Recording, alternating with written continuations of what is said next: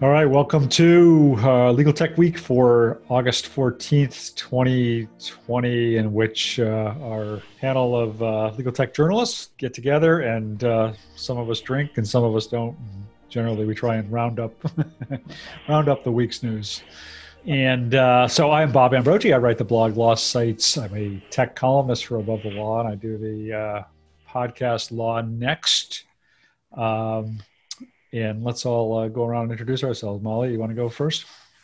Sure. Molly McDonough. I'm a media strategist and communications consultant based in the Chicago area. And Victoria? Hi, my name is Victoria Hudgens. I'm a reporter with Legal Tech News, which is a property, a publication owned by ALM.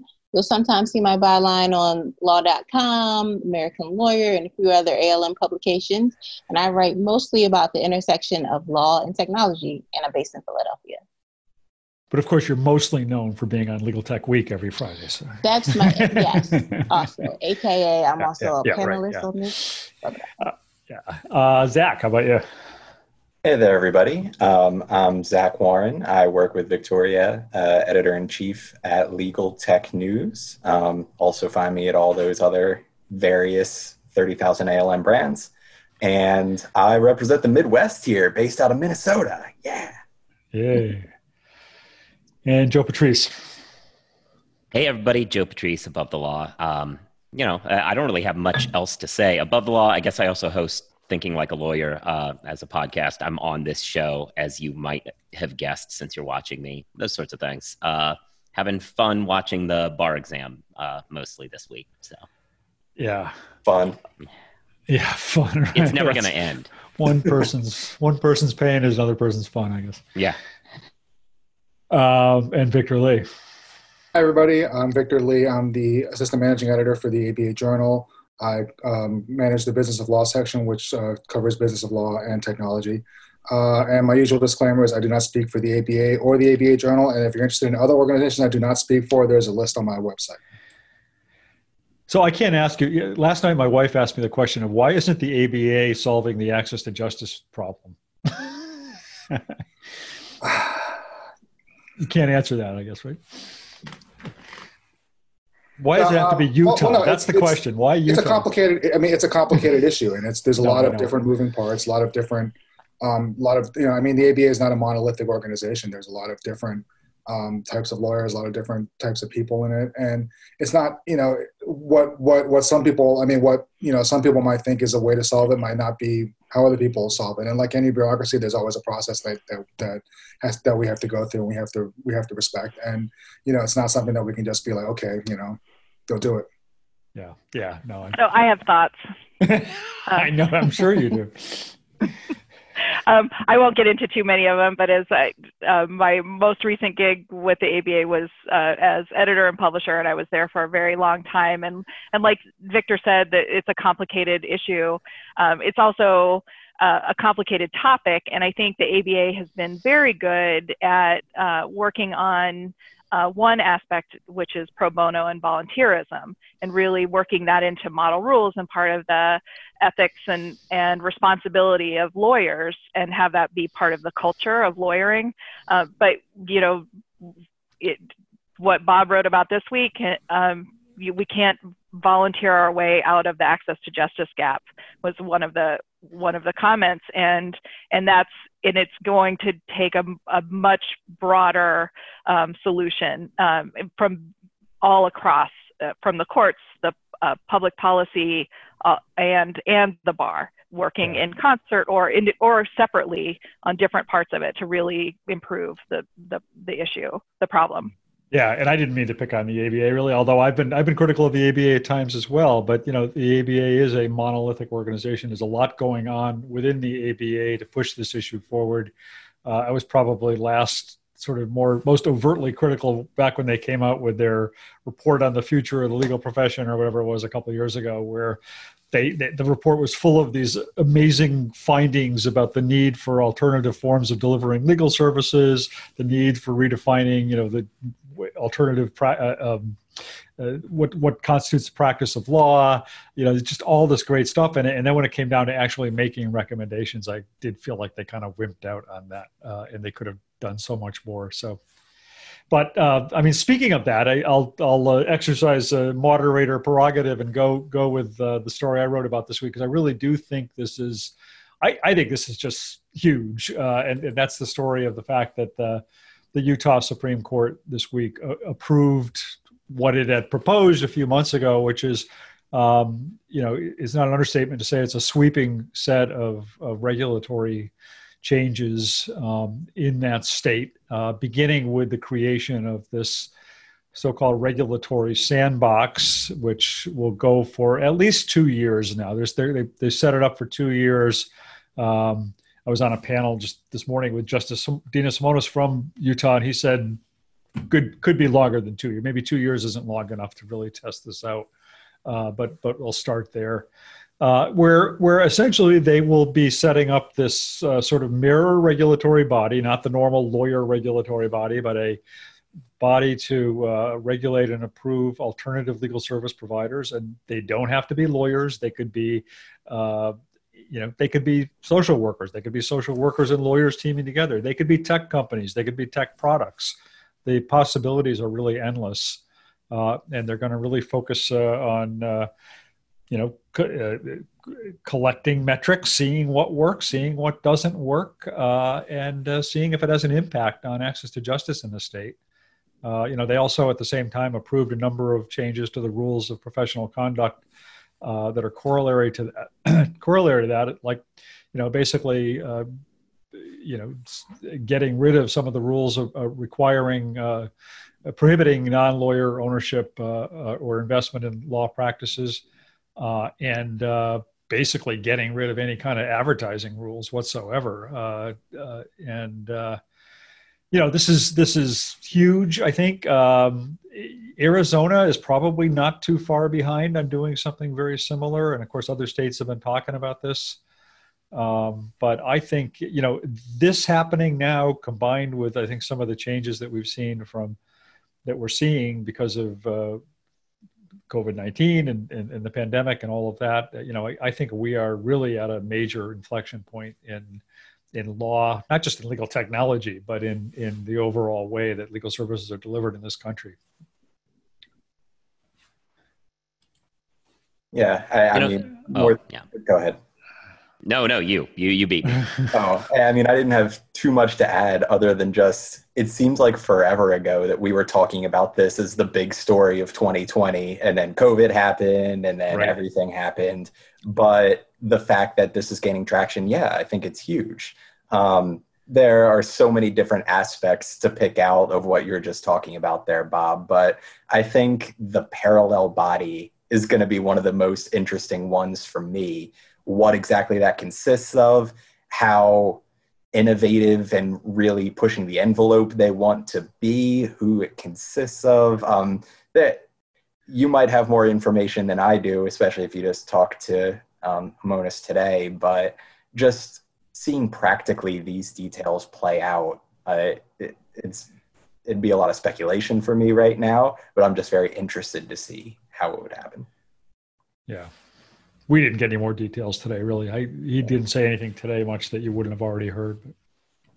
It's just interesting to me that uh, you know, going back to past episodes of this show, it, it's not long ago that we were talking about states pulling back from these sorts of innovative, different uh, approaches, uh, like Washington getting rid of that LLLT program, and just the idea that there isn't a trend right now that different states are just going different directions and Utah is going a more positive one, uh, which actually tracks for those who aren't observers of it, it tracks Utah's reputation. I, I feel like every time I hear about something kind of forward looking as far as evolving law in these sorts of areas, it's always Utah. Uh, so they deserve some credit for that sort of thing.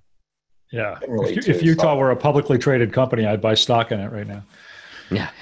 well, I think the interesting thing about, I mean, because yeah, like, uh, yeah, like um, you know, Joe mentioned the Triple LT program in, in Washington, and you know, um, you know, um, um, my reporter covering this, Lyle, has been very good about keeping up on this kind of stuff. You know, the devil's kind of in the devil's kind of in the details with these kind of things, but also it'll see like you know where we are now might not be where we are in two, three, four years because with the Triple LT program, what what he found was that as judges started leaving the Washington Supreme Court, like ones that were supportive of the program, new judges came on that were more suspicious of the program or they or didn't see the point of it or they were more protectionist. So will that happen in Utah? I mean, I don't know. I mean, maybe maybe it will, maybe it won't, maybe it won't matter. But I do think it's interesting that you know with the ethic will the ethics will change. Is like with the um, I mean, correct me if I'm wrong, but you know, like the like like the like the uh, lifting the ban on fee shifting and whatnot, not fee shifting, fee sharing. Um, that's going to stay, you know, that's going to be part of the code even after the two-year uh, regulatory, regulatory sandbox is up. So, you know, they're going to have that regulation in, in uh, on the books at least at least until you know they decide that they want to get rid of it and change it again. So that's a big thing. I mean, because that was one of the that was one of the third rails uh, um, for for the longest time. It's like, oh, if we share fees, you know, uh, with with non lawyers, and that's the end of the profession because these people are going to come in with their unscrupulous ways and blah blah blah blah blah. I, you know, a couple points there from from Joe and and Victor. Um, I, one with Joe that and the earlier comment about the ABA. Um, the ABA sets model rules. It doesn't mean the states can't lead. Um, and, cre- and that's often what happens with model rules too is a state kind of demonstrates or a jurisdiction demonstrates that something can be done or needs to be addressed or an issue and then a model rule is developed so I, i've been frustrated not seeing the states step up and do some of this experimentation and testing um, i so I'm very excited about Utah. I've seen some of the hedging um, because of Washington, um, on especially on Twitter, some discussions. But this the Utah approach is is much more sweeping and much more open. Um, there, the Washington um, T program was so narrow in focus and so limited, um, and there was no effort really to, well, the, the time that once folks started to recommend expanding it, that's when they just shut it down instead. So instead of improving it and it and um, morphing it into something that works, they just they just shut it down. Um, so I'm hope I'm more hopeful with this approach, this kind of more open concept, this more transparent approach from Utah that we'll see innovation and development that can be um, replicated elsewhere.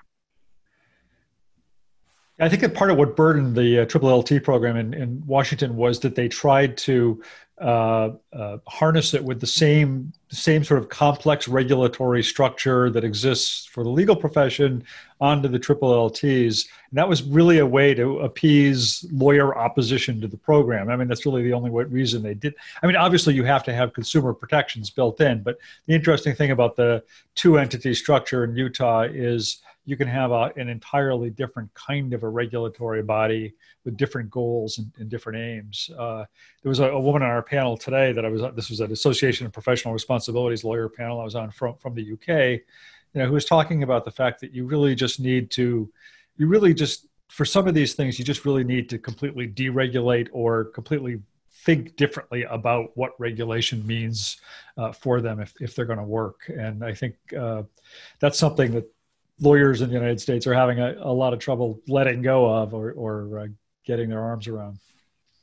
Also, I think the Triple LT program got hamstrung in the sense that, like, you know, anytime you start up a new program with all that training and all that, all those regulations, it's going to cost money, and it might not, you you might not see a return on it until, you know, you know, for for several years. But then, you know, it's a convenient excuse for people when they say, oh, well, this program costs so much money and we're not seeing any return on it, so therefore we have to get rid of it. It's like, well, but you know, you're gonna have you're gonna you're gonna be running in the red probably for the first few years, but it, it that becomes like a way, way you know, like, like a way to kind of you know press the off switch if you need it.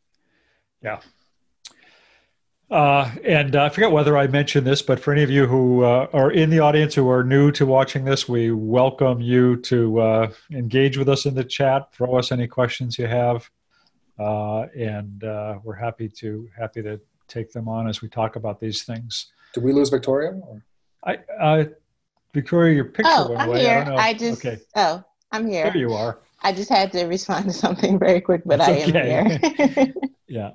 Uh, um, so, uh, what let's what what should we talk about next? I mean, Zach, there was a kind of a big, you know, sort of industry acquisition news this week. You yeah, wanna... sure. Um, there were a few M and A deals this week that I thought were interesting. Um, Thomson Reuters buying CaseLines is one. Um, that that's more UK centric, and Caroline's not here this week, so I'll pass on that one for now.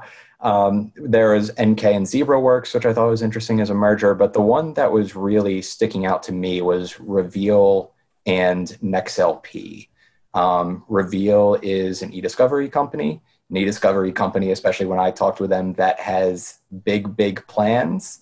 Um, and I think the CEO, Wendell Jisa, would kind of admit that himself.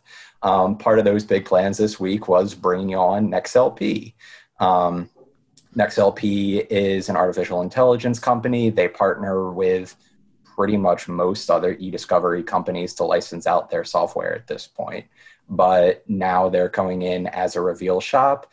Um, the goal, at least both sides told me, is to kind of further integrate the products and now that they're working for a common goal be able to pretty much have ai all parts of the process and try and integrate it not have it as a separate one-off um, so i know reveal is hoping that this really kind of propels them to the next level as one of the top players in e-discovery and people basically he said if you give us a try um, we think we have something to prove here. Um, it'll bear itself out. We'll see if that happens. But I found the shoot for the moon very interesting. Yeah, it was interesting. Do you think the uh, the uh, the scorecard, I guess, uh, is is changing a little bit in terms of the lineup of who are the top players right now? I mean, we're we're about uh, when's when's we're coming up soon on Relativity Fest. I think uh, Relativity probably continues to be the the the big kahuna in in this space. But uh, are you know are there are the prominent players changing? Um, at least the sense I get. I mean, just looking at funding figures, if nothing yeah. else, so many of these companies, including Reveal, have gotten at least eight figures, sometimes coming up. I think Exterro got more than nine figures in funding, and just that alone means your capabilities not only for R and D but for M and A just skyrocket. So while I think Relativity still has the most usage, uh, there's definitely some firepower behind everybody else. Where there, I, I think they at least have the sight of like to get to that level um, it's in their crosshairs, I should say. Yeah.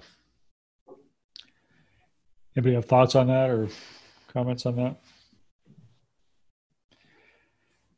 We've been talking about e-discovery for for so long, and it's uh, it's still. I mean, it's still it's still an interesting. It's still such an interesting industry, and it's a part yeah. of the industry, and it, there's still so much going on. Uh, but it's Zach, Zach have you have you have you noticed any? I mean, like any like companies? I, I mean, you know, you you talked about how um, you know, it seems like you know these guys want to shoot for the moon. Have you noticed any other companies like kind of taking that attitude as well? Um, you know, besides these guys? Yeah, definitely. I mean, uh, about a week or two ago, HaystackID was another one that had some M and A. Um, at Disco has been well documented just with all of their funding and advertising everywhere and trying to pick up corporate clients in particular. Um, it, I mean, that's where I think a lot of this is moving. Honestly, is a lot of e-discovery starting to be insourced and staying within corporate legal departments and a lot of e-discovery companies saying hey this is an emerging market that is kind of up for grabs we want to be the one dominating there mm. um, so uh, whether that continues we'll see but i find it interesting yeah uh, let's see uh, what else we got um, victoria distributed firms are having their moment you want to talk about that yeah, and I think it definitely, um, with Utah's big decision that they announced um, earlier today, kind of because with 2020 being a year of a lip of change, especially in an industry that isn't really known for adopting change or embracing change. But um, my colleague at the American Lawyer, he wrote about some AmLaw 100 uh, partners leaving their firms for some virtual law firms or decentralized work, um, law firms, as some people may like to call them. And he said one of the reason is is mainly because of the pay. And he mentioned one of the uh, virtual law firms, FisherBroyles. Um, he reported that the firms trend, um, the partners are able to retain 80% of the fees from work they originate and handle themselves. Um, and the law firm said that they're able to do that because they have um, uh, smaller overhead compared to traditional law firms. So it'll kind of be interesting if we start seeing more of these um, high level um, junior associates or senior associates and partners leaving big law and going to these virtual law firms. And if that'll maybe at any point influence law firms and saying like hey maybe we need to change up what we're doing especially with covid-19 some people just don't want to go back into the office kind of like how will they kind of make sure that oh we're staying competitive and we could maybe even lower our own overhead by maybe not having so much office space. Um, it'll be interesting to see like how that plays out and if um, some big law uh, attorneys continue like their exodus out of the traditional law firm for those virtual decentralized law firms yeah, so I actually have mentioned this. Uh, I've mentioned this on this show a while ago. I think actually, uh, it's just like a random. Yeah, we, aside, we, weren't listening. yeah, no, I didn't think you were. Um, I'm kidding. But the um, but so in addition to working at Above the Law, I do some consulting work on the side with a legal recruiting company, and this is this is absolutely a trend that is happening. Uh, we've been uh, in the, putting on that hat, we've been placing tons of partners from large big law firms in these sorts of virtual firms. And a lot of the trend is that people have worked from home now and realize, wait a minute, I don't actually need to go into an office to do my real estate practice, for instance. Uh, all I do is talk on the phone. I can do it from home. I'm efficient at doing it home. And I could be getting upwards of 80 more likely 70 or whatever percent of my billable eh, of my returns i can keep myself if i'm just willing to do it myself uh, from home. And that's been a real boon and the firms are taking advantage of it and people are listening. Uh, getting interview uh, i'm on the list as i'm a consultant but i see like all the activity and there are people from all the firms that you would um, consider the top elite places are all looking into this yeah, and kind of like we always talk about, like lawyers have to become more efficient because of their clients, and now law firms have another motive, like they're losing, they may lose t- talent when they're saying like, hey, like I understand I can't keep all my billable or the percentage of all the work that I'm making, and it's just kind of like, hey, do I, do you guys need to still have that Midtown Manhattan, whatever? I guess that's a very expensive part of New York City office. doesn't need to be that large. If I like working from home and my clients are okay with me working from home because we're not seeing each other in person, but I'm still getting work done for them. So. Victoria, I'm curious if you think so. I, you know, we we we've seen this boutique startup, and you know, thinking that was going to be a big disruption with uh, huge, you know, practices moving um, out, striking out on their own, and you know, were they going to be competing with big law? And we really didn't see that. We saw maybe a little business shift, but not not enough to disrupt big law.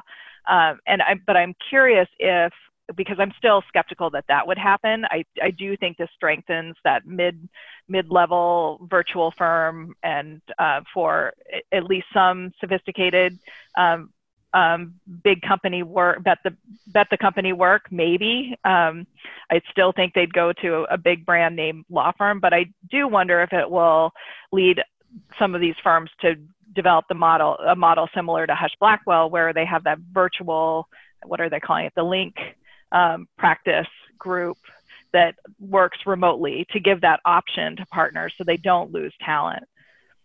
Yeah, I think the hybrid kind of makes sense because they don't have to necessarily pay for all that real estate now. If they can say they give that option, you still have to um, uh, have your billables and meet your billable um, goals and everything like that. But I can have, um, I can bring in the talent who likes that hybrid of having the flexibility of coming to the office or working remotely or just working 100% remotely.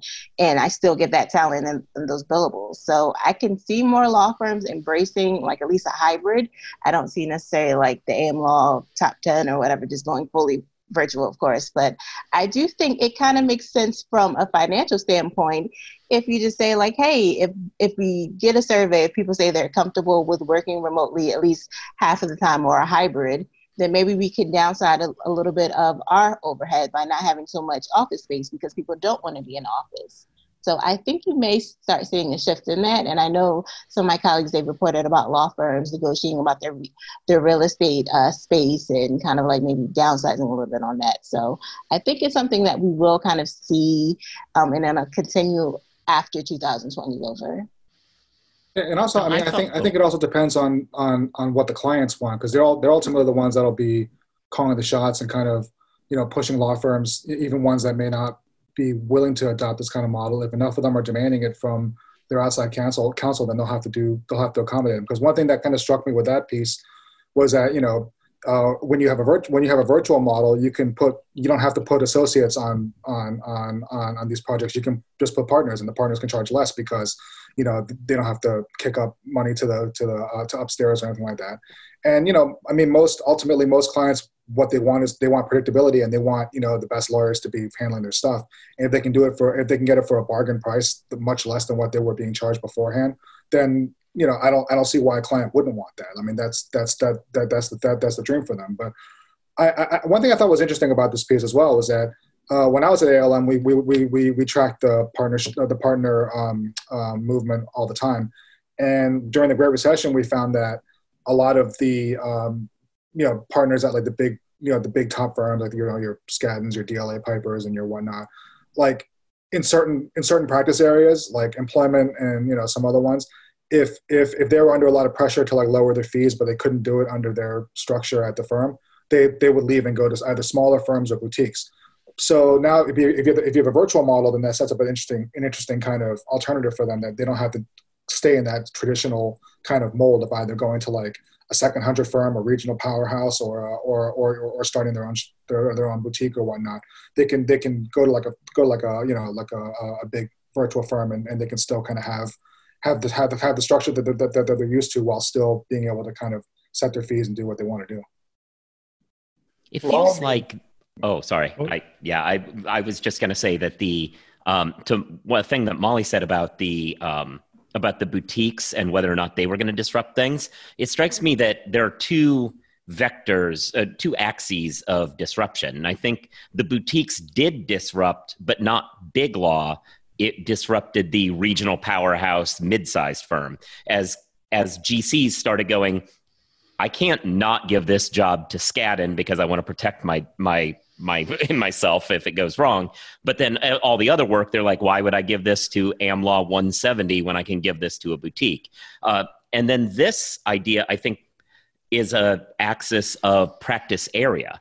Uh, you're probably not going to a virtual firm for bet the, comp- bet the company litigation, but discrete real estate deals, uh, like all these practice areas that can be more discrete, are more likely to do well in a virtual format where a, a associate workload is not as big a deal, uh, where it is uh, one and done sort of a thing. Like, so it's going to disrupt along that vector, bringing up the question maybe a a law firm that has an imprint that is virtual is a way of holding on to that because otherwise certain whole practice areas could move and be outside the big firm umbrella. I think of t&e as the biggest one. Like a lot of big law firms don't understand why they still have t&e practices. If that becomes a a new offshoot into this virtual world that would make some sense. Yeah I, I and one thing i'm struggling with around all this is is whether why why the the traditional firms would ever go back to the office. I, I, mean, are, I think it seems that all firms are going to be struggling with you know being virtual to some degree or another going forward. I don't think you know we're ever going to go back to the norm. Um, and it certainly, you know, we keep saying, oh, well, you know, people are saying, well, by the fall, people will be going back to their office. And now fall is coming soon. And people are saying, well, by January, they'll probably be going back to the office. I don't know. It, you know, I don't know when it's going to happen. And it seems that if instead of people, you know, losing people to these virtual firms, the more established firms need to be reconfiguring their models to a virtual world, and and that may stem this this very tide that we're talking about right now, or this flow that we're talking about right now? I think I it depends on how question. much lawyers. Oh, yeah. Uh, well, my practical question is, I keep thinking about what it's like to be a real estate um, um, per, uh, lawyer or um, agent right now. Yeah. for commercial real estate.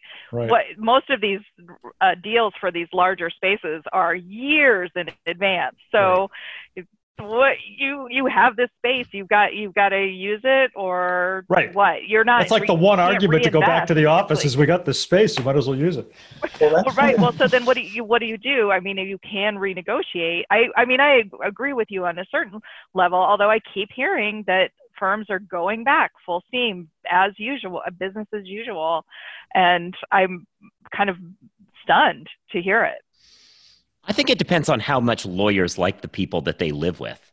Um, yeah, that, I think that plays a bigger role in this than any of you are giving credit for.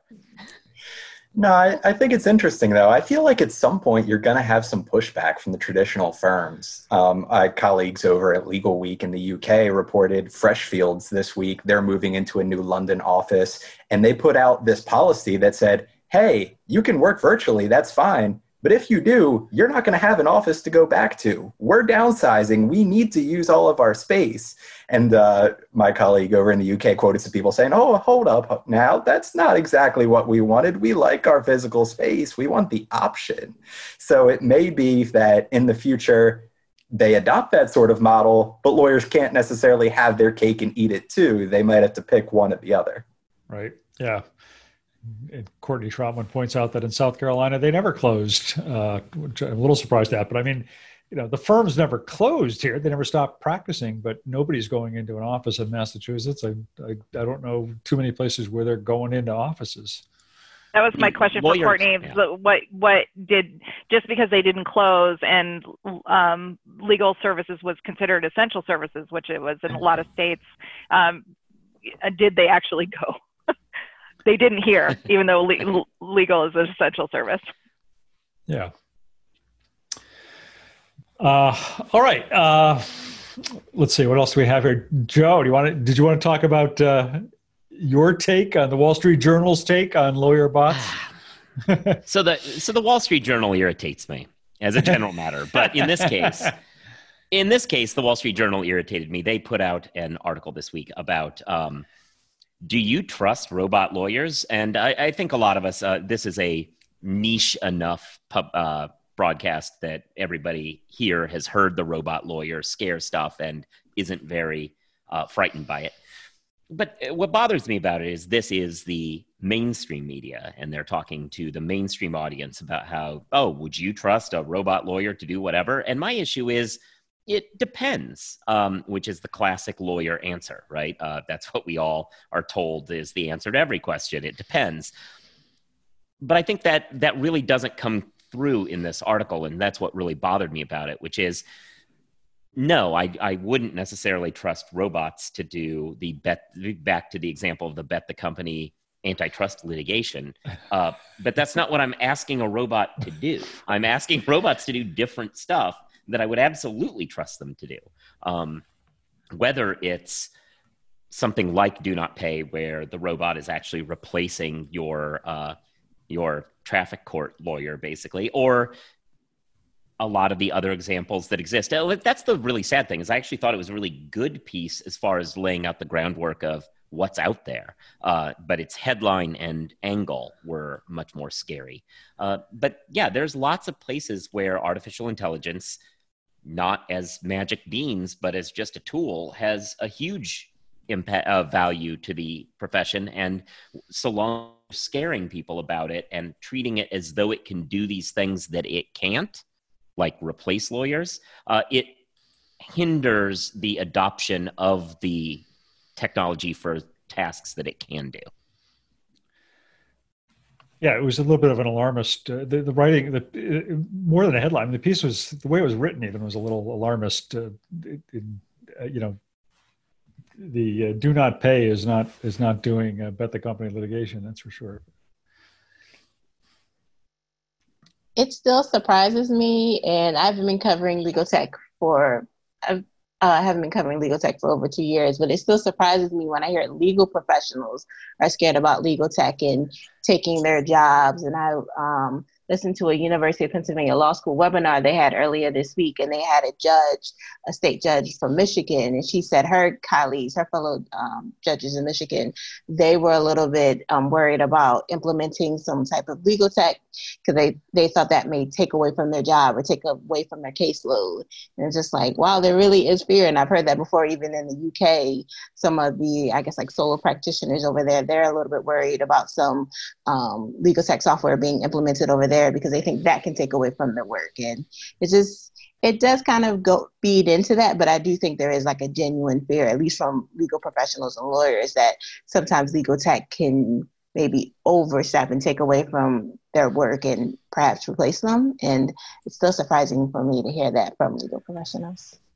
Yeah, I mean, it came up today and this, this again, this panel that I was talking about earlier today. But this, this, the, this uh, group of professional responsibility lawyers, and it, it came up in the discussion around what's going on in Utah with lawyers saying, "Look, this, this, these kinds of changes in regulatory, uh, in legal regulation, are going to wipe out solo and small firm lawyers because uh, Amazon and Walmart are going to be doing all the all the legal work, uh, and and there won't be any more small lawyers, small firm lawyers.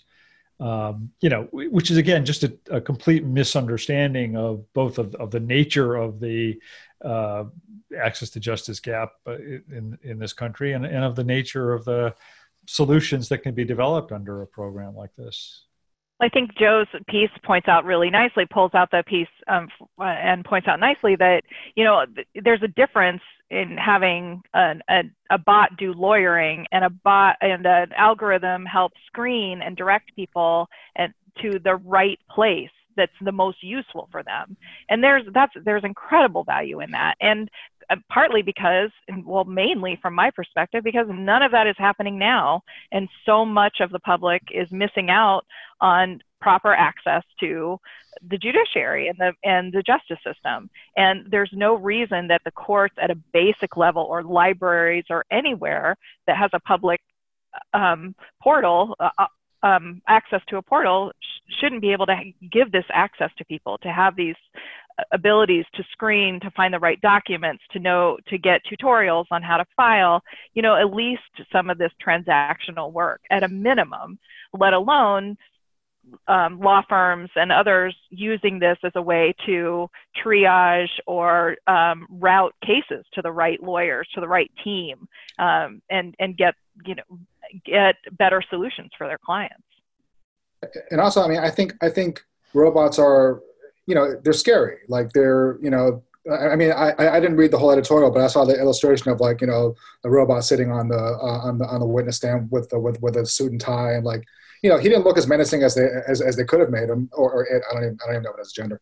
Um, they could, you know, but because uh, um, yeah, to kind of bring to kind of kind of uh, illustrate this point a little bit. I remember one time I think I think I was at a, I was at a lecture at, at Tech Show, and Ed Walters was taking all the all the journalists to task for making robots so scary because they always draw like you know these terminators or like these you know cyborgs with like you know the exposed exoskeletons and whatnot Absolutely. practicing law and it scares people. And and i think he, he, and i think the article he was pointing at was actually one of mine at the time. And i'm like hey i didn't draw i can't i can't draw i you know i can't draw anything. But but um but but they're a convenient target and and and there's something that you know people don't fully understand. People you know get you know like either because they watch too many movies or they watch too, you know too much tv or whatnot.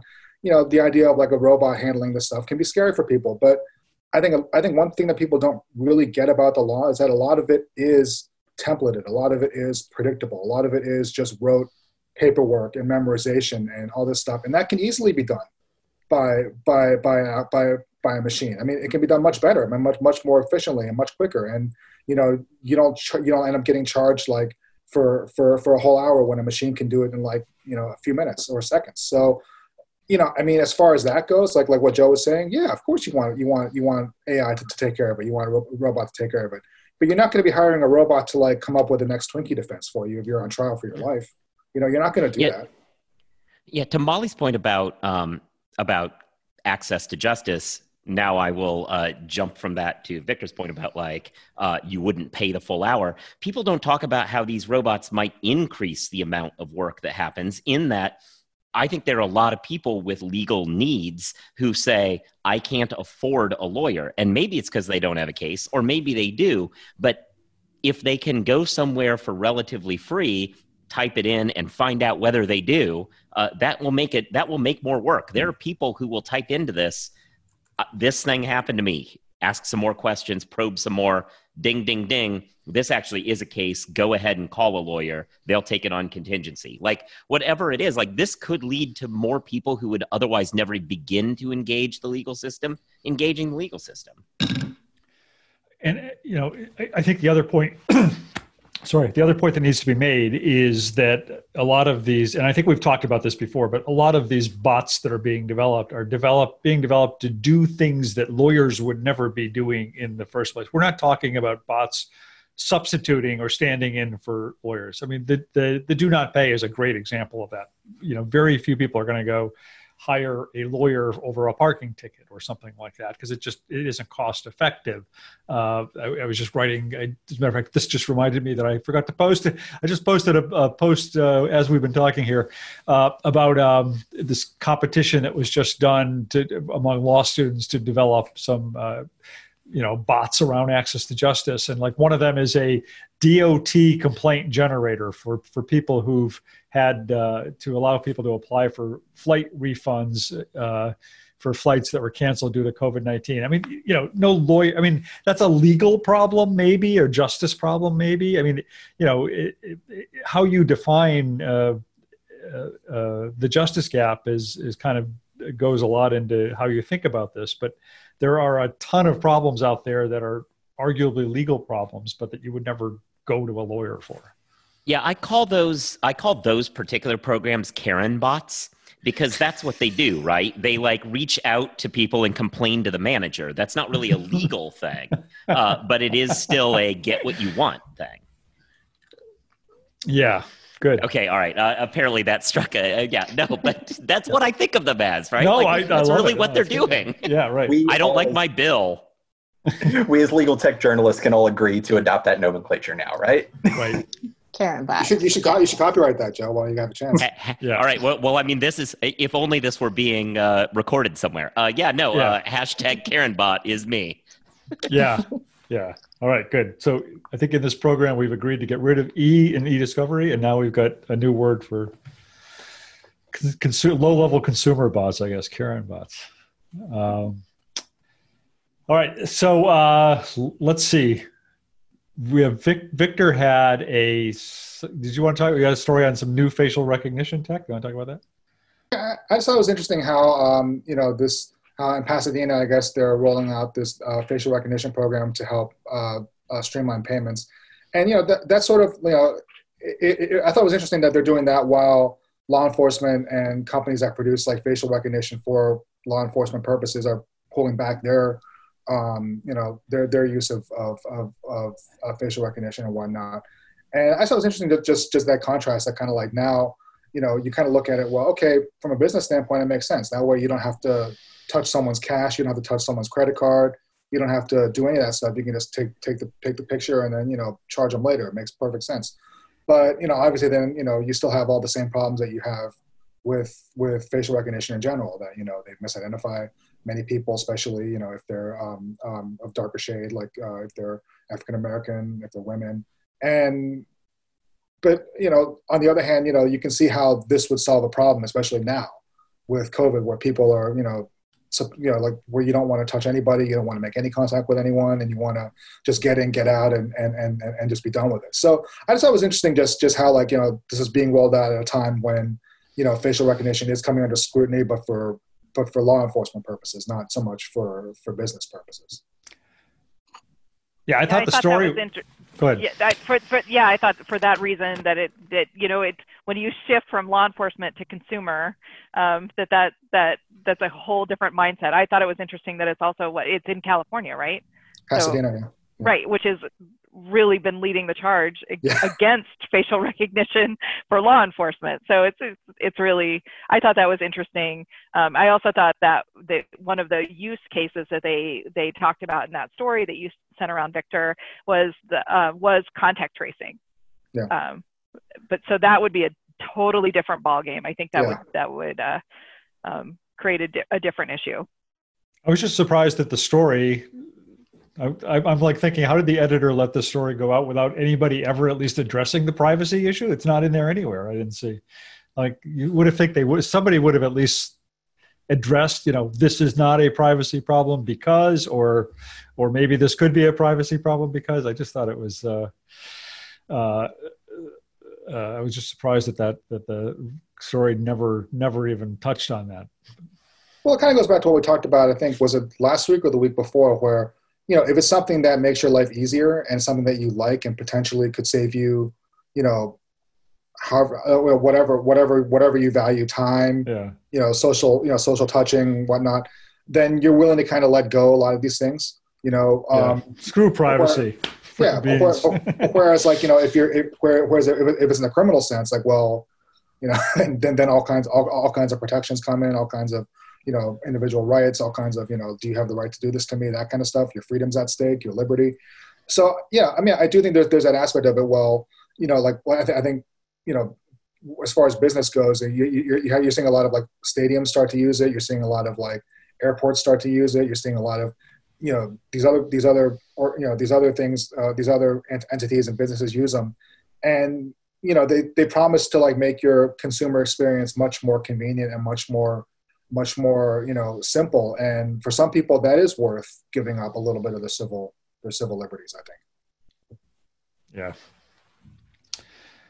yeah, and uh, definitely during yeah, COVID 19, I kind of wonder will some more people just in general want to just say, hey, maybe do less person to person interactions, especially with someone I don't know, but I still need to purchase something. So using that facial recognition, that's something. And I always kind of wonder, like, if you're using it in a private sector space, if you still run into those um, issues where, okay, a black person tried to buy something and the facial recognition just wouldn't pick up, it kept having trouble. Does that put even more pressure on the company to say, hey, I don't, I implemented this technology to have efficiency and not have these issues and now I have that. So does that put a little bit more pressure or maybe um, to say let's go for a software that's actually more accurate or let's do more research? I don't know if that actually plays out. Maybe that's kind of being naive but i kind of wonder right. do you have that in like a private sector? Like if you're having those issues with accuracy that you'll say okay we need to look for something that is more accurate so well, and I think that along that point, Victoria, is that for me,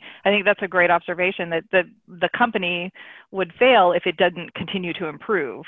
So if it's having problems and it see and it should be improving its technology, it's either address those issues that you mentioned or it's or it will have to very quickly address them or there's no there's no purpose in using it. Right. Yeah. The, market market demand will drive those kinds of improvements or market use. Um, Molly, did you have anything you wanted to talk about this I week? Did. I know well, you so were kind of on vacation. I was like, yeah. So um, my mine is on this on this to- on this topic area, which is the whether people will um, trust enough in contact tracing to to embrace it and there's still i'm still kind of amazed at how it's like we have this very loose network of volunteer contact tracers even though we know that by you know from countries that have managed to get uh, a lot of their COVID cases under control and open up more quickly. Uh, that they were they have a mix of contact tracing, testing, and uh, mask wearing. Um, and in we've just had such a major issue with it. Uh, so I'm I'm intrigued. My my son is getting ready to go up to college, and one of his, one of their requirements there is for um, contact tracing. Or not, it's it. One of the things they're doing as part of the reopening plan is doing contact tracing, and what they've done is enabled their Wi-Fi to have certain spots that um, ping them and so if you test positive for COVID, it will immediately identify which areas you've been where you've had the likely um, likelihood of infecting someone else a greater likelihood. So it can help with the contact tracing much more quickly um, so that then they would you know presumably do rapid testing or recommend quarantines or, or something for those areas.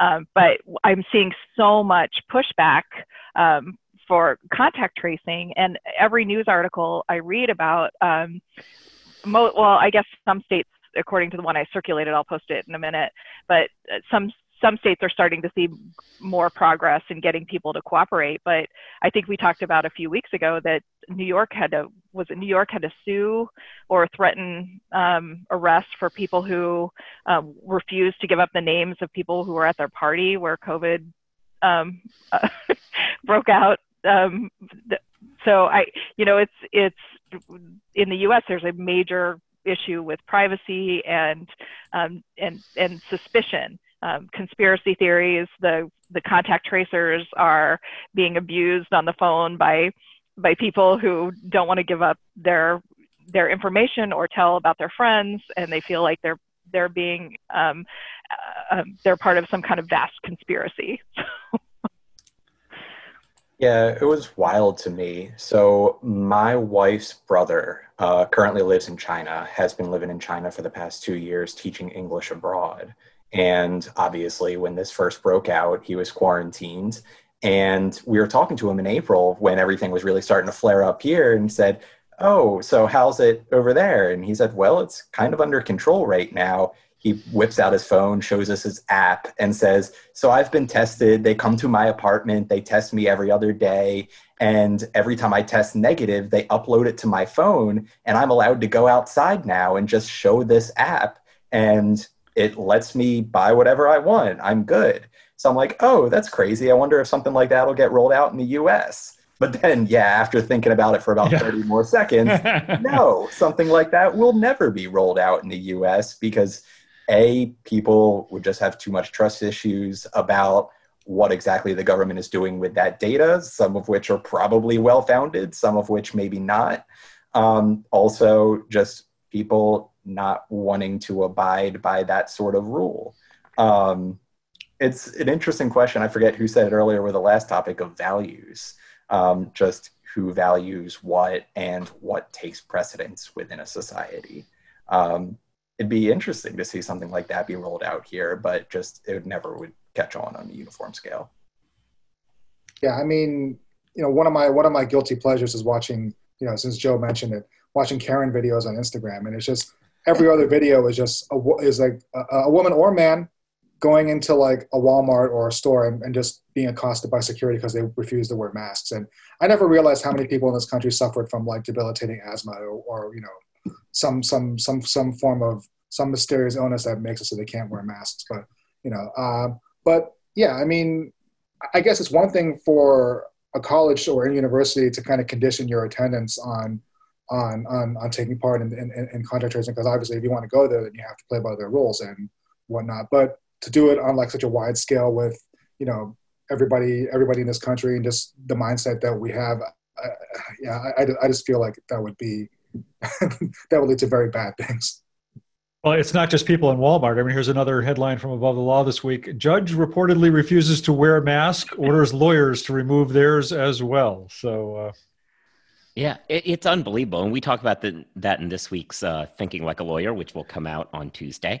Um, but we we talk about that we'll story, that and and we also yeah exactly, and then we also have the um, uh, there was the woman who uh, who was a lawyer who showed up at court with COVID.